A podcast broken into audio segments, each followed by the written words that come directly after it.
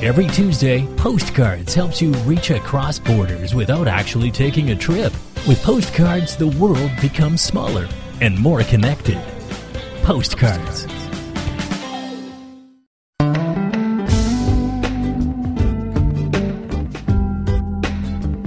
Hello and welcome to Postcards, a show which takes you across borders without actually leaving home. I'm Wen Jie.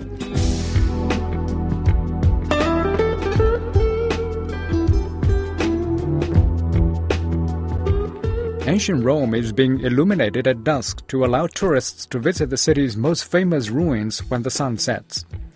City officials are hoping that a series of around 450 low energy LED lamps will shed light on its historic sites. Here's Michael Butterworth with this postcard from Italy. With the click of a switch, the ancient Roman Forum is transformed from gloomy shapes in the dark to a spectacular scene of marble columns, ancient temples, and historic arches. The Italian Ministry of Culture has unveiled a new lighting system in the Roman Forum, with a special ceremony to turn on 450 LEDs placed around the ancient monuments. There are small round lights along pathways, long thin stick like lights, and larger softball sized lights focusing on the monuments. Maurizio Pinotti is the architect for the office of the superintendent for the Colosseum and the archaeological area in the centre of Rome. Allora, sono in tutto 450 punti luce circa. There are a total of about 450 points of light, and we have changed from the 65 kilowatts in the earlier installation to 18 kilowatts because they are all LED. The new lights run the length of the Via Sacra, the main street of ancient Rome. They begin at the Arch of Titus, an arch that celebrates the victory of Emperor Titus after the siege of Jerusalem, and extend all the way down to the Arch of Septimus Severus at the base of the Capitoline Hill. That marble arch celebrates the emperor's victories over the Parthians. The Roman Forum was the centre of Roman political and social life. On one side there was the centre of Roman government, the Senate, and on the other side the Temple of the Vestal Virgins, a round building where the Vestals kept a fire burning constantly. Now statues of the Vestal Virgins emerge from the shadows. Viewing the site at night gives a fresh perspective, says the superintendent of the archaeological area Francesco Prosperetti. Credo che la luce eh, riesce a dare un, eh, a un dono. I think the light enhances the image it selects in a certain way. During the day, you're almost blinded by the multitude of marble, of monuments, of things you see all together. The light allows us to be more selective, just to see the most beautiful things for what they are and what they mean. From the top of the Palatine Hill, where the Roman emperors lived, the illuminated view reveals the magnificent remains of the largest building in the Forum, the Basilica of Maxentius and Constantine. The lights on the monuments vary from a white gold light effect to a soft white light. Lights illuminate the columns of the Temple of Antoninus and Faustina, making them stand out from the structure inside, a Baroque church built much later. A team of architects, lighting experts, and technicians worked a total of nearly 4,000 hours to install 6,000 meters of cable. Using LED energy saving technology, they placed lights ranging between 7 and 80 watts throughout the forum. Officials say they have tried many times to find a way to light up the Roman Forum at night, but the cost was prohibitive and earlier attempts all failed. Archaeologist Alessandro D'Alessio says the project is exciting even for archaeologists. Chiaramente si può fare di notte, solo di This type of illumination that you can clearly only have at night contributes to a scene setting of the archaeological area. Obviously, this is a situation that's different from the daytime one that we're all used to. The visitors, the tourists, and even us archaeologists. I believe that at night, the use of the lights in an atmosphere immersed in the dark makes it possible to better distinguish the individual monuments. It underlines the speciality of this space.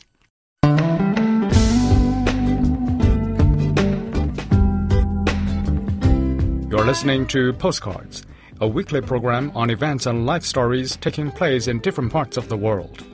You can listen to our show at newsplusradio.cn.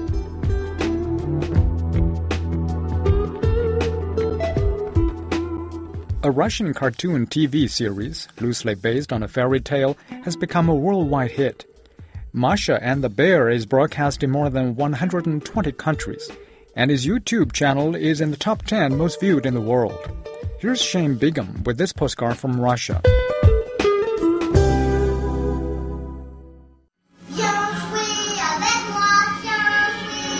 The proverbial Russian bear has long been a symbol of Moscow's might and purported ferocity. But the latest bear to take the world by storm is a sweet goofball who wouldn't hurt a fly. The Russian cartoon Masha and the Bear was launched in 2009. While Russia's mammoth oil and gas industries grunt under the weight of low energy prices, the cartoon's producer, Animaccord, can boast a steady 40% annual revenue increase. The cartoon, loosely based on a Russian fairy tale, centers on the tiny, mischievous girl Masha and a towering bear. The retired circus performer falls victim to the green eyed child's pranks against a backdrop of idealized countryside and traditional bric a brac. Their real home's a former Soviet kindergarten in Moscow's northern outskirts. There, more than 100 animators each produce two to four seconds of screen time a day. It's slow work due to the highly detailed images, which are very unusual for a television series. The images have a convincing 3D effect and are so precise that viewers can even count Masha's tiny teeth. That costs money as well as time, up to 250,000 US dollars per 6-minute episode, about the same as a Japanese anime production, 5 times as long. Senior animator Andrei Belayev will spend hours trying on a myriad of expressions for Masha's face as she bursts into the bear's house to announce an unexpected guest. The animators are particular about even the smallest pieces of the cartoon, such as food in the refrigerator or flowers on the lawn. We must present a scene from a new angle to make it interesting to watch, even for the tenth or one hundredth time, because many children watch the series over and over again. The cartoon has roots in the Soviet animated film industry, which had unusual freedom. Officials regarded cartoons as fairly insignificant and did not apply smothering censorship on them but despite the industry's creativity, its cartoons remained largely unknown outside the Russian speaking world until Masha and the Bear broke through. About two thirds of YouTube royalties that Animaccord receives come from views outside Russia. Animaccord has also struck a deal with Netflix to bring the cartoon to the United States, where Masha is dubbed by Elsie Fisher, who spoke for Agnes in Despicable Me. Apart from television deals and YouTube royalties, Masha and the Bear get 60% of all revenues from goods licensing. And thanks to deals with global consumer brands, Masha's brand is growing from children's toys to tea bags at supermarkets around the globe. Getting your foot in the door in the West can be tough, but Animaccord found the better regulated Western markets easier to navigate. In Russia, Masha and the Bear has to compete against a vast amount of counterfeit goods, something that's not an issue in Western Europe or North America. Dmitry Loveyko is the managing director of Animaccord. If you've made it in a very tough Russian market, where everything is difficult because everyone thinks that they know the best way of doing things, Everyone is an expert in playing football, teaching children, and everyone knows what kind of cartoons their children must watch. If you've made it in this market, I think it only needs a small step to present yourself on the international market. The cartoon's creators never intended to make the cartoon appeal to other countries, but some elements of it have turned out to have happy coincidences. Masha and the Bears become a household name in many Muslim countries, such as Indonesia. Loveyko says it might be down to the fact that the female lead character is dressed in a folk costume and wears a headscarf.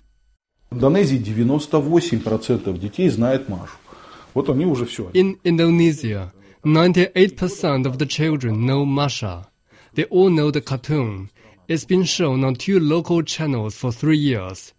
Indonesia is a Muslim country, so we say that's good that Masha was wearing a scarf and covering her legs. That's great. And in its Russian home, the cartoon's popularity is undisputed.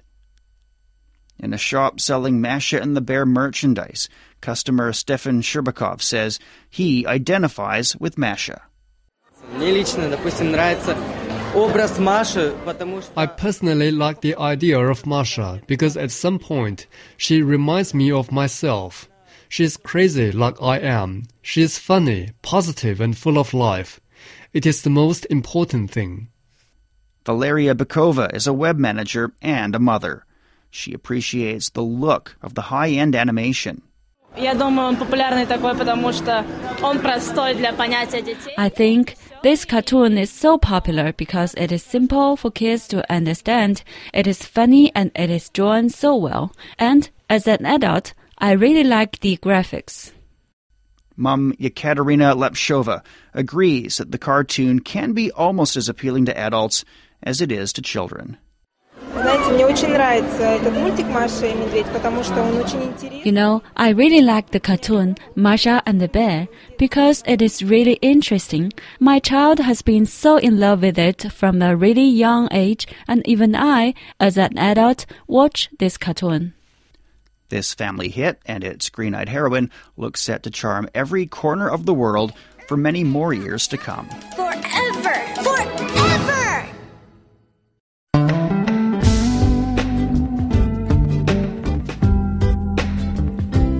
Listening to Postcards, a weekly program on events and life stories taking place in different parts of the world. You can listen to our show at newsplusradio.cn.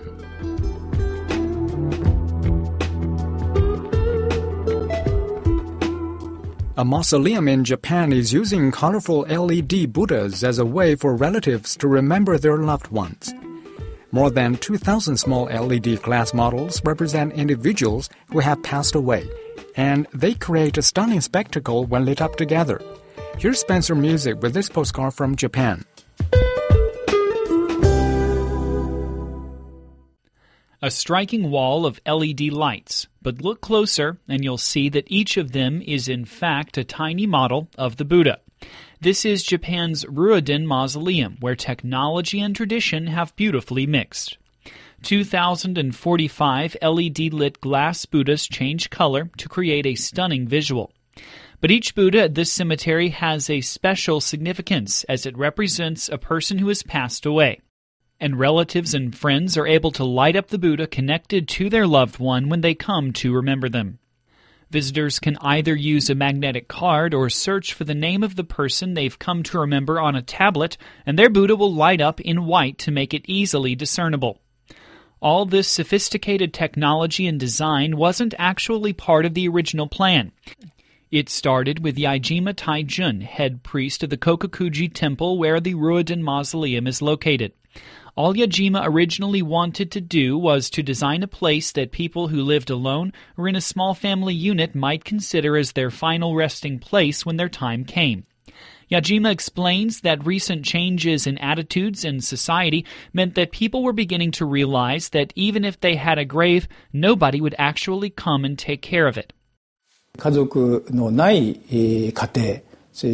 wanted to make something different for people who are alone or people with small family units, who, even if they opt for a conventional type of grave, will have no one to come and look after it.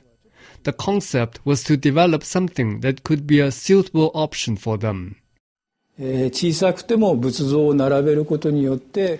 though the Buddhas are quite small and displayed closely together, one can easily understand that they represent people's remains, and that's why the design turned out like this. Yajima says once they had all the Buddha statues arranged, they realized how difficult it was going to be for visitors to find the statue they were looking for He tasked a team of technicians to light up the Buddha that was relevant to the visitor. で、電気をつけてみたらば、とっても At first, you couldn't tell where your slot was. To make it easy for people to understand which Buddha was theirs, we decided to light it up and it looked good. Then we thought about lightening them all up and it looked even nicer. But once again, we couldn't tell which Buddha belonged to who. So we decided to use colors. The final result wasn't the original design. Little by little, through trial and error, we achieved what you see today. Once people got past all the technology, Ruriden really is just a place where family and friends can go and pay their respects to their loved ones, and it seems that people accept it for just that. 気持ちの点においては I think the feeling of praying at an old cemetery or here at Ruriden is the same. For me, we still pray from the same book, and there is no difference between the two styles. Kinji Yamanaka's aunt and uncle are buried here. He says they chose the place because they had no children and they were worried about who might visit them if they had a normal grave. Ah, when my aunt and uncle were alive, they decided themselves that they wanted to be cremated and put here. Furthermore, they didn't have any children, so with no close relatives, if they had chosen a regular grave, nobody would have looked after it. It seems that's why they decided to choose this place, Ruriden.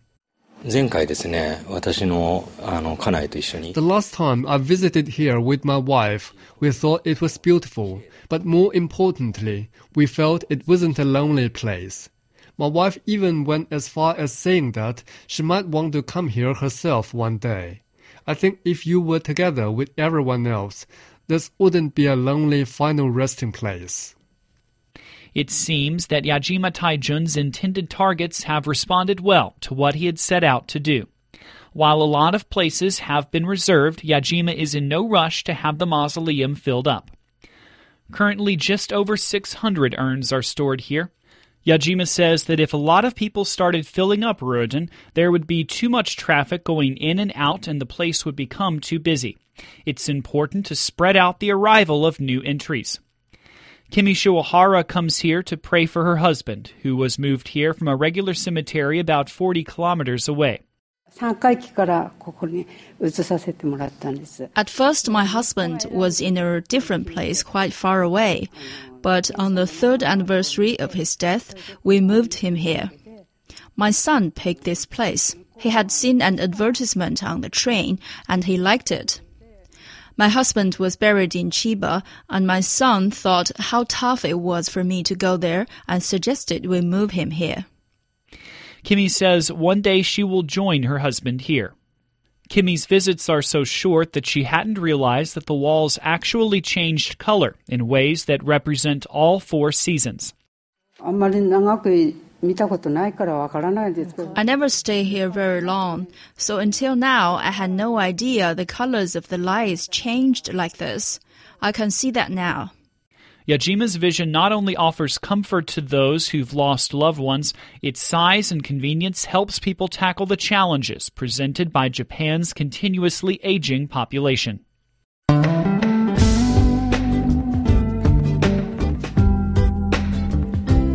You're listening to Postcards, a weekly program on events and life stories taking place in different parts of the world. You can listen to our show at newsplusradio.cn. Money may not grow on trees, but for one UK designer, furniture certainly does. Gavin Munro's farm contains hundreds of surreal chair shaped trees that are trained into a specific shape. The only drawback is that each piece of furniture takes six years to grow. Before we come to the end of today's show, I would like to share with you an extra postcard from the UK.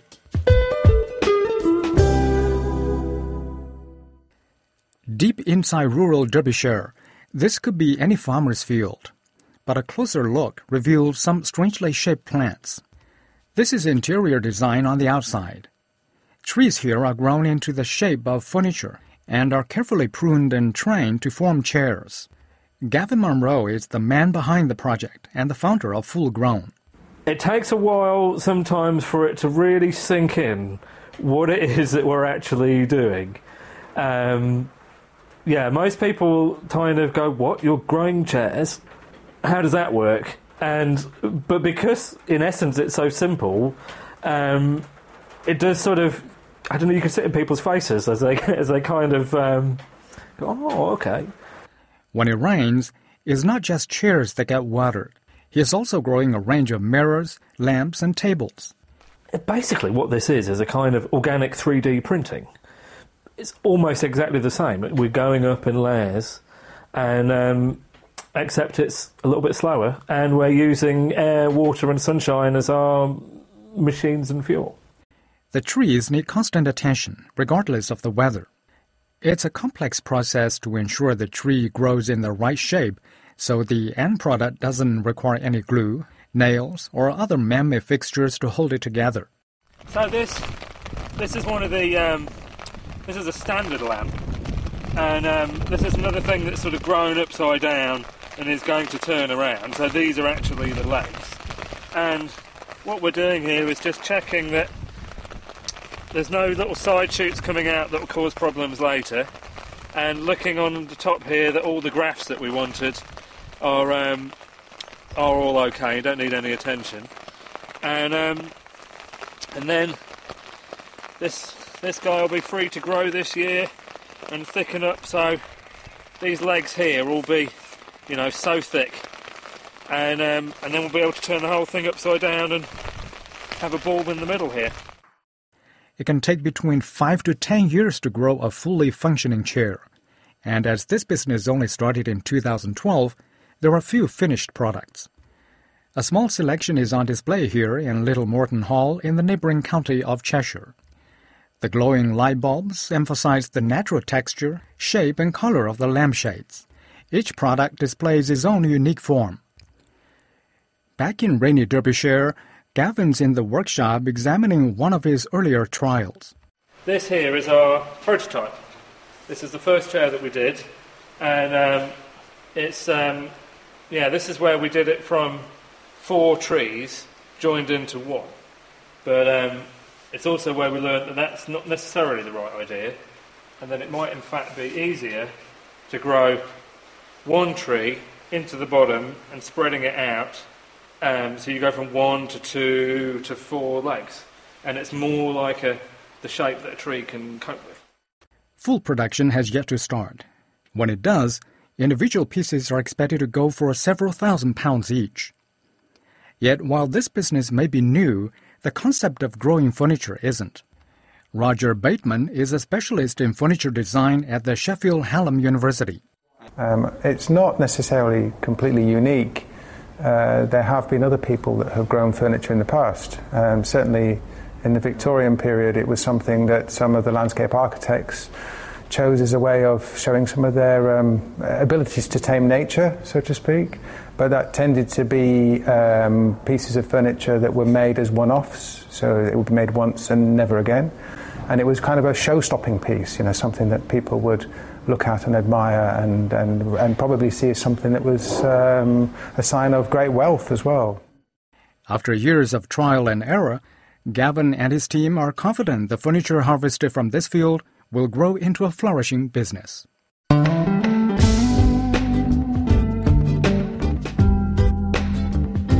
With that, we wrap up today's postcards. For program producer Zhao Jianfu, I'm Wen Jie. See you next week.